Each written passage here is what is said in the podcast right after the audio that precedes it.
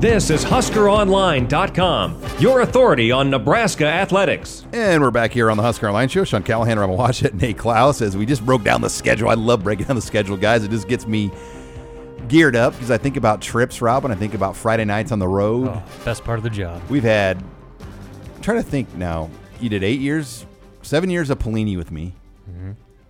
three with Riley, one with Frost. This will be our 11th year traveling together. Yeah, since 2008. We've had a lot of times, but we're talking defensive players here now in the conference.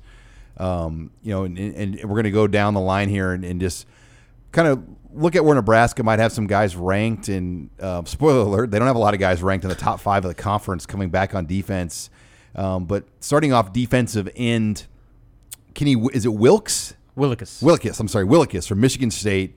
Just an animal. He's back at defensive end. Destroyed Nebraska last year. Destroyed everybody. Was arguably the top defensive player in the conference. yeah, he won D lineman of the year. So you know he's back. And then you got AJ Epenesa, former five-star, first-round draft pick projection guy at Iowa. He's back. Who didn't even start last year. Chase Young, Ohio State, um, another first-round type of guy on the edge He's their new Nick Bosa. for the Buckeyes. Um, and then for Penn State, Uter Gross Matos. Yeah, I don't know how exactly, but it looks like Yetur Gross Matos. Um, he's he's going to be their stud. And then um, for Northwestern, Joe Gaziano um, is back there as well. So thoughts on that group? I mean, once again, this is a group that produces a lot of NFL players in the league, and it looks like there's more NFL first round, second round type guys coming back. Yeah, and so Kenny Wilkes being number one is kind of the start of a theme you're going to notice as we go through this list. Michigan State is loaded on defense, and Kenny Willekes is kind of at the forefront of that. Uh, I mean, he was a second team All American, Defensive Player of the Year, first team consensus, first team All Big Ten player, uh, and he sets the tone. And uh, like I said, Mich- you're going to hear a lot of Michigan State players as we go on with this. Yeah, well, AJ Epenesa is a guy for me that I'm really excited about. Um, it, I mean, it's just the numbers he put up for not being a starter last year Unbelievable. is unbelievable. It was like a 50-50 deal, though, right? I mean, he just wasn't the starter. I mean, they split the I reps. mean, it's not like he didn't play a lot. Uh, he still played a lot, but yeah, I mean, I think that just tells you just how good their defensive line was last year. When, to keep a guy like that out of the starting lineup is is pretty incredible. But I, I saw him in person at a couple camps this summer. That his brother, who's who's going to be a senior this year in high school, and holy cow! I mean, he's an impressive looking football player. was he in St. Louis at the Rivals camp? No, he was at the uh, well, yeah, he was at the Rivals camp, and he was also at the Lindenwood camp in St. Louis, and and he's uh he's a load. So and his dad played in the NFL. Was a, I think he was an All American at Iowa too. So I mean that's one guy in a really deep group that is going to be pretty scary this year. Now moving on to defensive tackle, another Michigan State guy, number one, uh, Raequan Williams leads the way.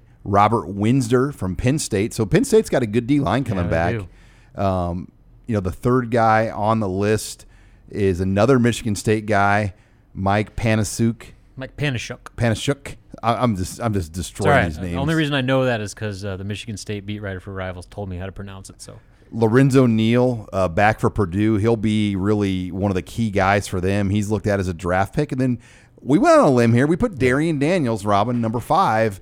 And, you know, if he was still in the Big 12, he might be a top five or probably would be a top five big lineman in the Big 12. And for what we know, he's going to be a difference maker in this conference. So part of that had to do with when you look at the defensive tackle position in particular, there just wasn't a lot returning. I mean, you could it was kind of a toss up once you got past those top three, maybe even four.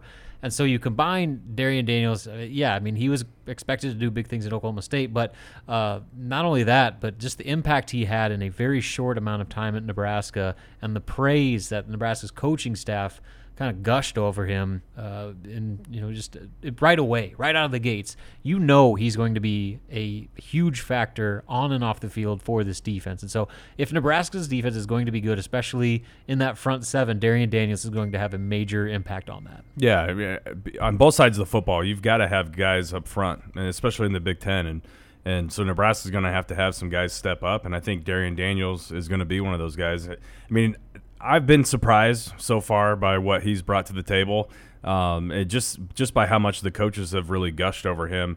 Um, you know, he, he's he's I think he's poised to have a pretty darn good year. Well, and then moving on, guys, here as we look at top players in the conference, inside linebacker, another traditionally strong position in this conference.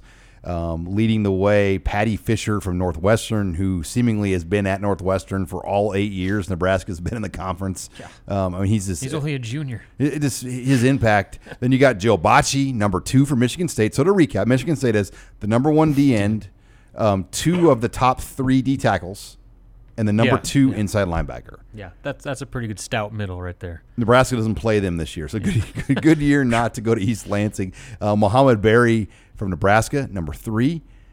Blake Gallagher, another Northwestern guy. So the the the Wildcats have some guys coming back, and then Thomas Barber from Minnesota um, will be a real real strong guy for the Gophers coming back. But Mohamed Barry, number three. Robin, your thoughts on, on kind of why we went with him in that in that spot in the de- in the defensive uh, rankings here? Well, I mean, he's the heart and soul of the defense and one of the faces and voices of the entire team. But beyond that, uh, he's the most productive defender Nebraska has, uh, and by a lot, large stretch. I mean, he had what 112 tackles last year, becoming the first Nebraska player to have a 100 tackle season since 2014.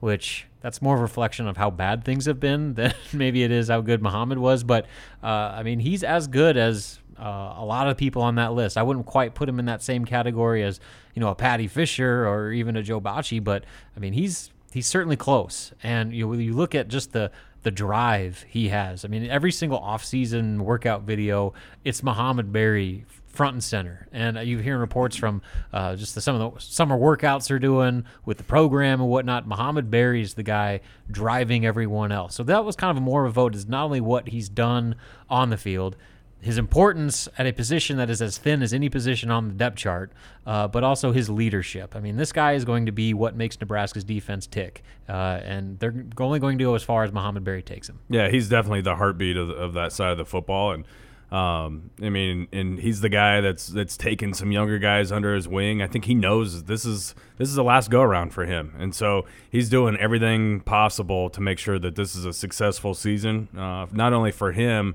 personally, but I think for for the team too. He wants to leave this. You know this place better than than when he came in, and, and I think that uh, I think he's probably going to do that.